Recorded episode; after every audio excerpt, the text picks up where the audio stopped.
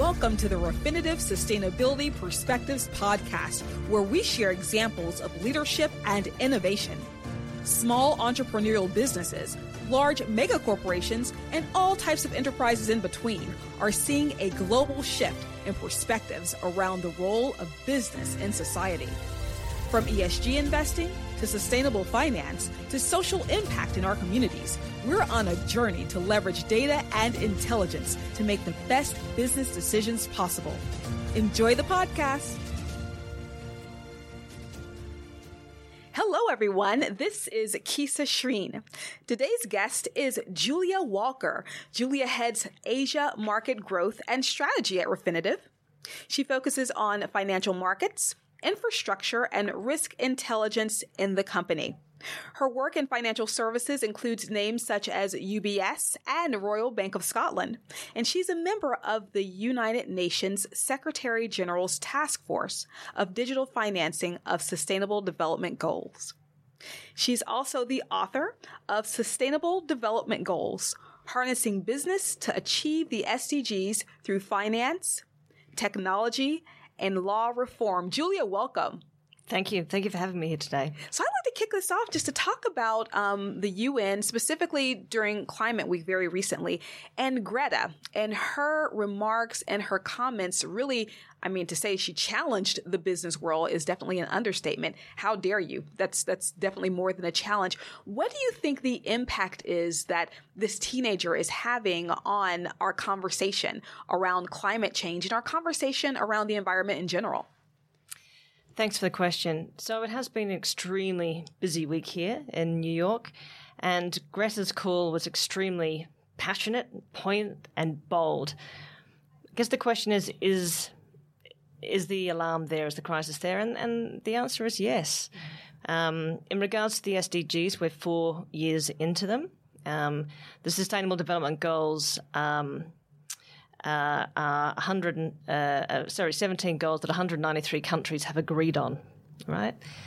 But four years in, no countries on track at all. Um, and we are rapidly going towards a future that is going to surpass the 1.5 degree um, uh, Paris Climate Agreement, which is embedded in SDG 13, which is very problematic. It does start to move into um, cataclysmic ecosystem failure.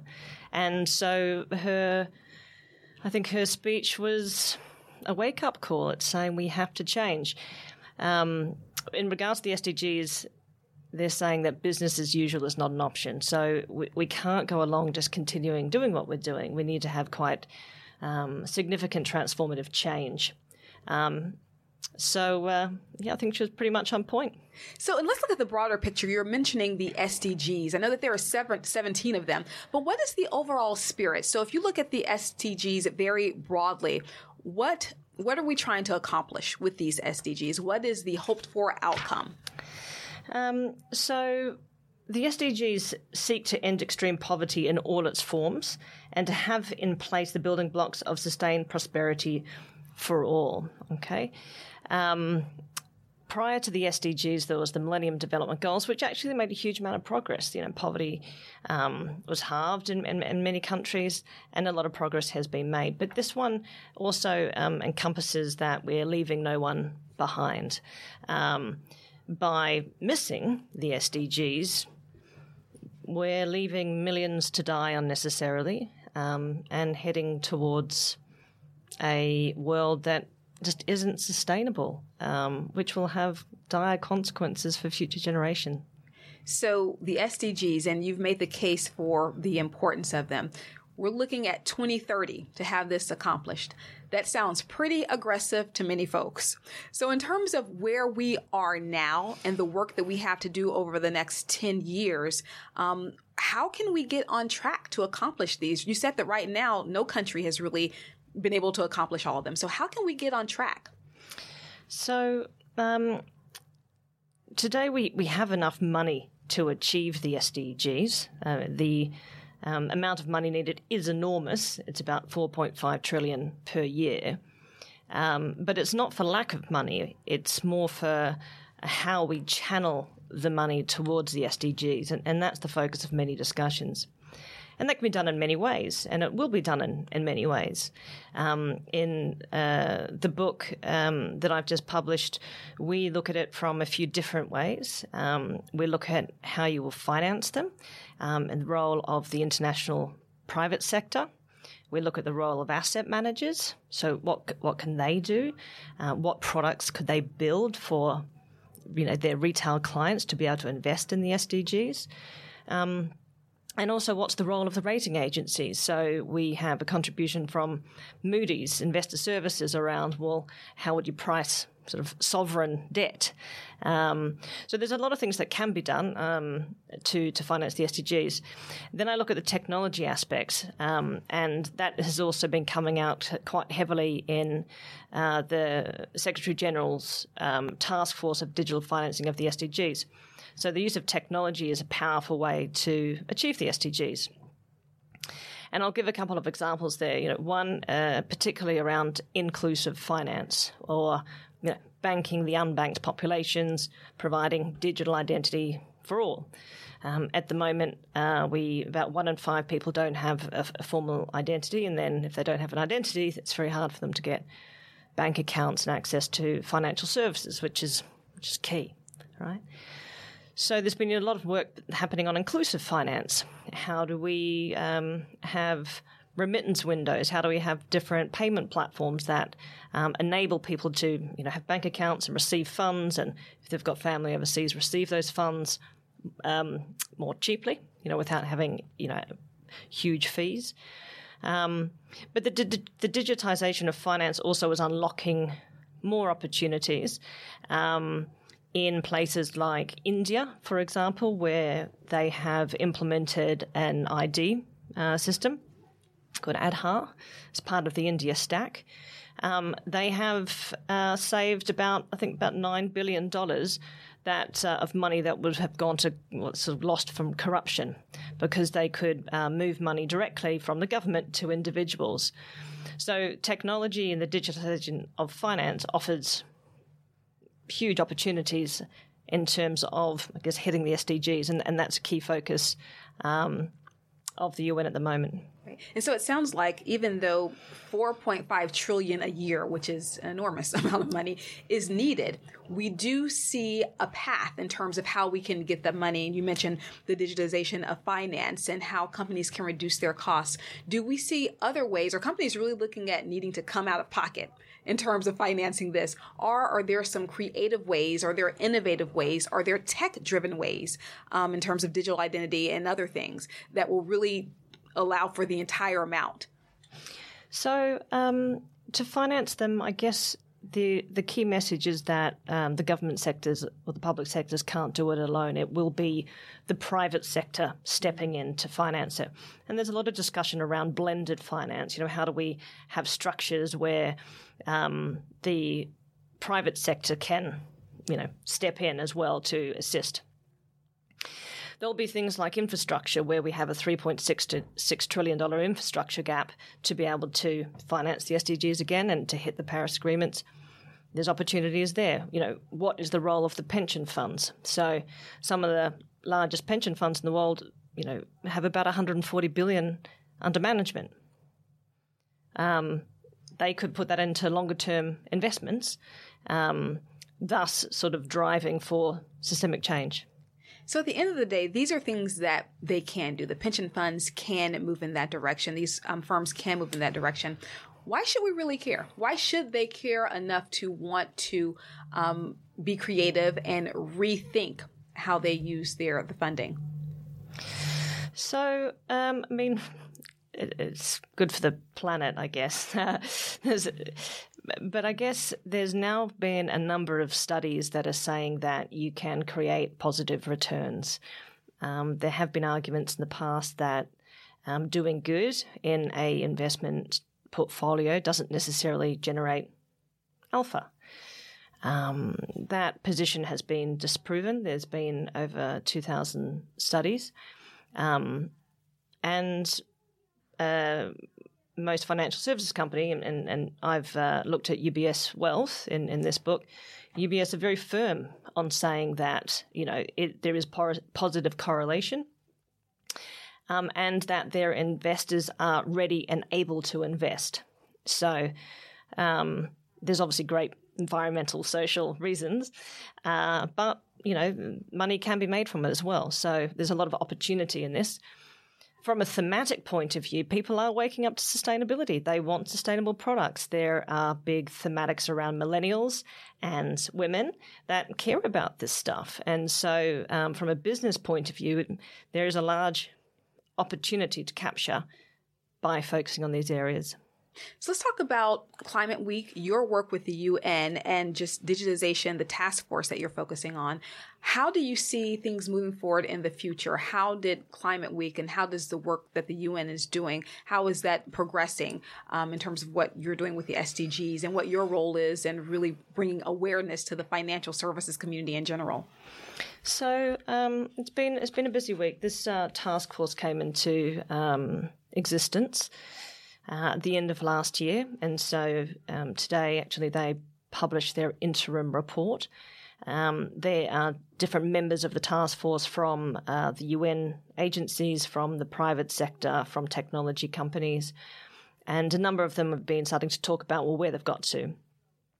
Um, it's varied. It's varied. Um, there's some amazing things that are happening. There's a huge amount happening um, in the payment space. Um, in in Africa, um, in Asia, um, in Europe. Um, uh, so I won't go into all the details of what people were, you know, were getting into, but some of the key thematics that are coming out is the role of citizens. So the financial sector, um, in many ways, people don't really connect with it. You know, it's a big beast that many people don't understand. But you know, the the financial sector is supposed to be, you know, safe harboring people's investments. It's, it's their money that enables financial services sector to to exist. So the digitization of finance can enable them to reconnect a bit more with it. So there's um, new uh, ways of funding, like peer-to-peer lending and, and crowdfunding, just different ways of um, generating credit and, credit history and credit scoring. Um, and that's been quite an interesting focus. Um, there's been a, a, lot happening in China. So um, Ant Financial's on the task force, and Eric Jing was talking about um, what Ant and Alibaba have been doing in terms of the unbanked in, in China. Um, there was EcoCash uh, from Tanzania, who uh, now have uh, 80% of all GDP going through their platform. So it's quite interesting to look at um, what is already happening in most of these countries to enable prosperity in general. So we talk about enabling prosperity. We talk about the underbanked and really helping to support um, that community. One of the things that w- was very shocking to me was the issue of human trafficking. And so I would like to know, in terms of how we can support various communities, that community specifically. And just to, to give some context there, um, looking at the faces behind financial crime as it relates mm-hmm. to human trafficking, International Labor the International Labor Organization reports that 152 million children between the ages of 5 and 17 are in child labor, and 48% of them are ages 5 to 11. Um, so that's pretty um, pretty egregious, um, tremendously disturbing. Mm. And could you let us know, with human trafficking specifically, what are some of the goals, and how can financial services firms really play a role? Is it only supplier led? Are there other things that they can really look at to play a role in, de- in defeating this? So um, you're right. I mean, right now um, we have more modern day slaves than in any time in history. So more than any time in history. More than any other time in history. So I mean, a lot has been written on, you know, slavery in the past, but um, now we actually have more than we ever have had. Uh, that number is around 40.3 million modern day slaves. Um, which is just appalling. And uh, you know your your numbers there um, on child labour are accurate. Um, in Asia, it's estimated one in ten children are in child labour, so it's pretty dis- disturbing. Um, so what does that mean? So I mean, it's interesting, therefore, then to look at supply chains. Um, many companies have thousands and thousands of suppliers, and their suppliers have suppliers, and they don't really know who they're doing business with. Um, so there is a great opportunity to bring a lot more transparency into supply chains.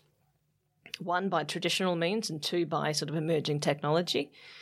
um, to be able to really understand the risk of, of the supply chains. Um, there's been a number of issues in the past um, and reputational damage to major companies um, that have been found to have had child labour in their supply chains. I mean, um, there's obviously the movement of sustainable fashion, which is which is hitting on this one too, because at the end of the day, there um, are factories in low income producing countries um, where companies don't have to pay much to the sort of end person, and um, sometimes those uh, labour standards are pretty are pretty poor. Um, so by having practices in place, having good governance, having good technology, um, having good supplier onboarding tools, you know, there is an ability to uh, bring a lot more transparency to that, and just to have the information to make decisions on whether you want those practices to exist. Um, in terms of emerging technology, there's been some really interesting developments um, with blockchain and in the supply chain. Um, I've written a case study on Everledger, who um, I think are doing extraordinary things. They have been um, uh, essentially tracking diamonds on the blockchain, um, and uh, I actually caught up with uh, the founder this week, and I sort of further asked her around well, what does this mean for the SDGs? Have, has she linked it? She said, oh, yes, actually. And um, in one of the mining countries, they've actually found um, a set of women that used to go into the mines and come out with big rocks and just hand them over to the men because they didn't know what they were. And the wow. men would clean it and sort of go, okay, and then make a huge amount of cash.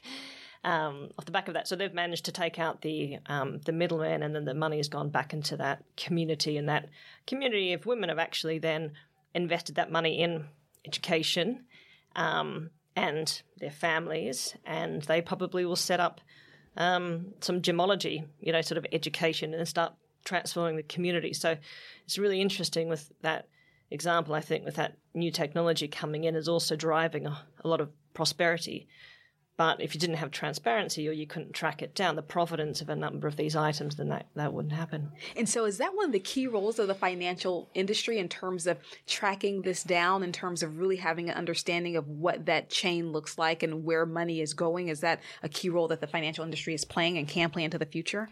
I think that's a key role for more corporations. Okay. So, that, it's a concept of provenance. Mm. Um, where did this good come from? Um, so being able to track that back mm-hmm. is key. I mean, the financial community is more around um, what financial products they can offer to the market, mm-hmm. um, and to be able to offer that, they need um, to make decisions on numerous factors. So the financial community needs a lot of data, um, and willing investors. You know, they need people to buy those products. I think to be able to invest in different things. So everyone really has a role. If we're looking at the SDGs holistically and looking at what we all can bring to the table, whether you're a corporation, whether you're um, a financial services firm or any other type of firm, everyone can really have a role, whether it's selling those financial products to customers or whether it's really paying attention to the supply chain. Absolutely. Okay. Absolutely. Okay, great. So, so I think you know education is is key. So, um, you know, there's not probably a day that goes by that there isn't an article on climate or environment or something um, bad. And, and I think education is key. So um, that's one of the reasons I guess I, I, I, wrote this book to bring different concepts together to give people um, a, a, bit more of an understanding of the different phases. So I look at, um, you know, what are the sustainable development goals and how they came about, um, how we could finance them what is the role of technology, um, but also what is the role of law reform. So, um, one thing that's really interesting with the um, Sustainable Development Goals is that it also provides a framework of what the laws ought to be. So, in many cases, if you look at some of the laws today, and particularly like in securities regulation and capital raising, they don't support the SDGs. Um, and in particular, I'd look at SDG 8, you know, decent work and economic growth um, SMEs or MSMEs, um, you know, are the bedrock of society, really. But in, in many um, situations, they can't raise capital very well. So, you know, that is an opportunity to do some securities regulation change to enable them to, you know, raise more capital to be more successful and to scale. At the moment, you know, it is um, favouring just the larger financial institutions in that regard. So the SMEs, um, and they refer to the size of the businesses. The MSMEs, so small versus medium. Yeah, yes. just in terms of um, you know small to medium sized enterprises. Mm-hmm. Um, you know, when you look at fintech, so financial technology, um, and things like peer to peer lending and, and crowdfunding, so alternate, I guess, financing models that are coming in with the introduction of fintech. Um, in some countries, they could look at changing the laws to support that or to enable a lot more capital raising. So there's limits on that. So we've written a chapter on that in the book, which is actually looking at Hong Kong, um, but it could be used as a case study for many other countries. Um, and sometimes that would need to happen. You will need to change the legislation um, to enable us to hit the SDGs. So it's it's going to be really interesting, I think, for lawyers or for people that are looking into law to reflect on the SDGs and sort of think, stop and go, well, hang on, do, do our current laws actually even support the attainment of the SDGs? Because in some cases they probably won't. And, and speaking of laws, one of the things that you point out in the book is with the UK's um, Modern Slavery Act of 2015, just as, a, as, an example, businesses publish the steps they've taken to ensure supply chains and vendors aren't tainted by human trafficking um, and slavery, but there doesn't seem to be strong consequences for cuts, for companies that participate in this. Mm. So is that something that you think we will, will tighten up as we move forward, what the consequences are for that? Hopefully. Mm-hmm. I mean, some countries are making steps, um, and that Modern Day Slavery Act 2015 in the UK was, was a great first step. Mm. But as time's moved on, it, it, needs to be really looked at because it doesn't have any teeth. You know, um, if we are serious about stopping that, um, then there will need to be more consequences. Um, same happened, I guess, with Australia. They've put an act in, but the question is, will it have enough teeth to do anything? Now, you need to balance that with giving business enough time to understand you know, and, and take steps. Because um, when things come in like this, or even I'll stay actually with this, they need time. So businesses need tools and education and a whole bunch of things to be able to go, well, how do I get this information? You know, how do I ensure that there isn't slavery in my supply chain? It's actually pretty tough. You know, there's quite a lot of technology that um, would need to be invested in, and there's quite a bit of money to do that. Can partnerships help with that as well? Technology is is key, but can partnerships help with that too? Absolutely, absolutely. Um, not, you know, I think in many cases. Um, it's not about doing it, you know, by by yourself. There's multiple stakeholders that need to come in, and I think that's a really big thematic that's coming through um, in the um, uh, more government space. There's public-private partnerships, um, but just in the business community, there um, are wonderful opportunities for partnerships. Some people have bits of it, some people have the rest, and then it's the combination of the partnerships that will really make a difference. Mm-hmm. And that doesn't have to be extremely expensive. If we're just talking about dollars and cents in terms of partnerships, that can be something that's relational, I suppose. Yeah, exactly, exactly. So, Julia, what is the big idea? If we're thinking about themes, um, ideas that would really take us by surprise, the financial services industry, um, not NGOs, what big ideas do you see coming up um, in our in our ecosystem over the near term? That's a tough question. Um, so. Look, I'll, I'll, I'll reflect on some of the things that came out of this week. Um, and since climate is a key thing that we need to focus on, so the SDGs we would like to attain all of them, but um, you know, climate action is fairly fairly key at the moment. Um, and looking at coal, so the phasing out of coal is is, is, is extremely important, but putting a price on carbon is um, is the other key thing, and that came out very clearly um, in the Financing for Development Summit. Um, there's a lot of debate on that, um, but it seems to be the thing that can really make a difference. Um, so putting a price on carbon, and then uh, you know companies will be able to to trade that and and, and build that into their models. Um, you know, we need to stop deforestation. Um, deforestation brings, um, well, releases a huge amount of greenhouse gases.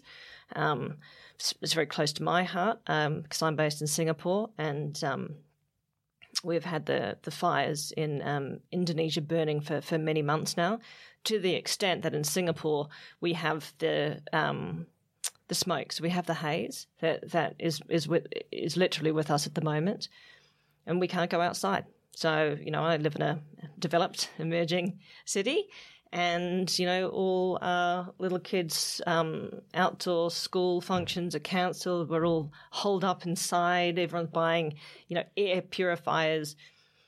This stuff's happening today you know and it's um you know you get headaches you get um coughs you know your, your chest is tight. Our air is is is not where it needs to be. So there's a lot of things that are happening um, today that um, we need to start acting on. Mm starting to act immediately seems to be the key here.